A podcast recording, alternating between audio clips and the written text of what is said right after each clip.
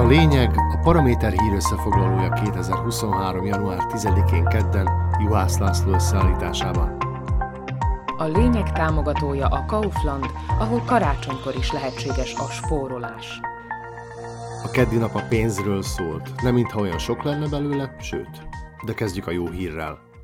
Kevés dolognak csökken ugyanis manapság az ára, ám úgy tűnik az elmúlt hetek rémhírei ellenére a gáz nyáróta 75%-kal lett olcsóbb. Mára pedig kevesebbe kerül a földgáz, mint az ukrajnai háború kitörése előtt. Pedig továbbra is fennáll annak a veszélye, hogy Vladimir Putyin orosz elnök teljesen leállítja a gázszállítást Európába. Szerencsére azonban a tél szokatlanul enyhe, az európai gáztárolókat is csurik töltötték az elmúlt hónapokban, így minden esély megvan arra, hogy ne kapjunk szívinfarktust, amikor meglátjuk az idei gázszámlánkat. Kevésbé fényesek a kilátások az árampiacon. A szlovákiai vállalkozók közül sokan kaptak a szívükhöz és a pénztárcájukhoz, amikor a napokban megtudták, mekkora havi előleget kell fizetniük a villamos energiáért. Egyes maszekok az eddigi áramár 5-6 szorosát kénytelenek kifizetni. Egy zsolnai vállalkozónak például az eddigi 5000 helyett 23 ezer eurót kell fizetni egy évben. Egy pozsony környéki vállalkozó még nagyobb árugrásról számolt be, az ő részére 750 kal drágult a villanyáram. A helyzetet egy tolvonással megoldhatná az állam, a villanyköltségek nagy részét ugyanis az úgynevezett rendszer használati díj teszi ki, ezt pedig saját hatáskörben akár meg is szüntethetné, vagy legalábbis felfüggeszthetné a kormány. Hiába könyörög azonban a Munkáltatók Országos Szövetsége, a gazdasági tárca hajthatatlannak mutatkozik. Februárra ígér ugyan némi kompenzációt, addigra azonban sok vállalkozás végleg lehúzhatja a rolót. Hol van már az az idő, amikor egy százalék alatt jártak a jelzálog hitelek kamatai?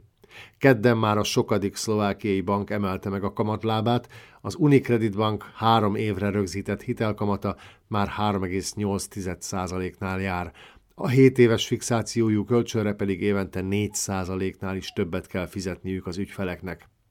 Ez a gyakorlatban azt jelenti, hogy ha ma felveszünk egy 100 ezer eurós jelzáloghitelt, mert mondjuk lakni szeretnénk valahol, és 20 év alatt akarjuk törleszteni a banknak a kölcsönadott összeget, havonta 600 eurót kell majd fizetnünk a következő két évtizedben. Feltéve persze, hogy pár éven belül nem kúsznak még magasabbra a kamatlábak. Ez a példánkban említett 100 ezeres hitel pedig végső soron majdnem 150 ezer eurónkba kerül.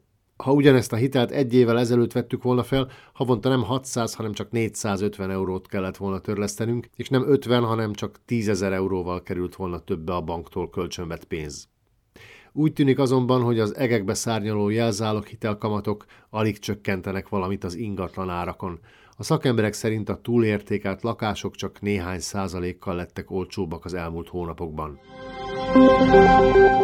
Jól indult viszont annak a tippelőnek az éve, aki Kassa megye egyik lottózójában 1 euró 50 centért vett egy szelvényt, amivel megütötte a főnyereményt. Nem sokára közel 3 millió euró érkezik a számlájára. Szlovákiában nem divat nyilvánosságra hozni a szerencsés tippelők nevét, így még csak azt sem közölte a tiposz, melyik városban vagy községben adták fel a szelvényt. Nyilván az irigy nyálcsorgatóktól akarják óvni a nyertest, akinek valószínűleg hirtelen nagyon sok gyerekkori barátja, távoli rokona és volt osztálytársa bukkanna fel.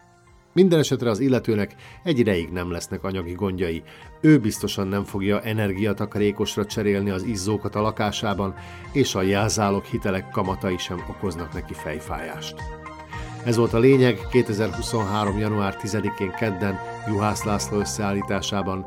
Kommentált hírösszefoglalóval holnap este is jelentkezünk a Paraméteren, podcastjainkat pedig a Paramédia rovatban találják, illetve a Spotify, az Apple Podcasts, a Google Podcasts és a Podbean platformjain.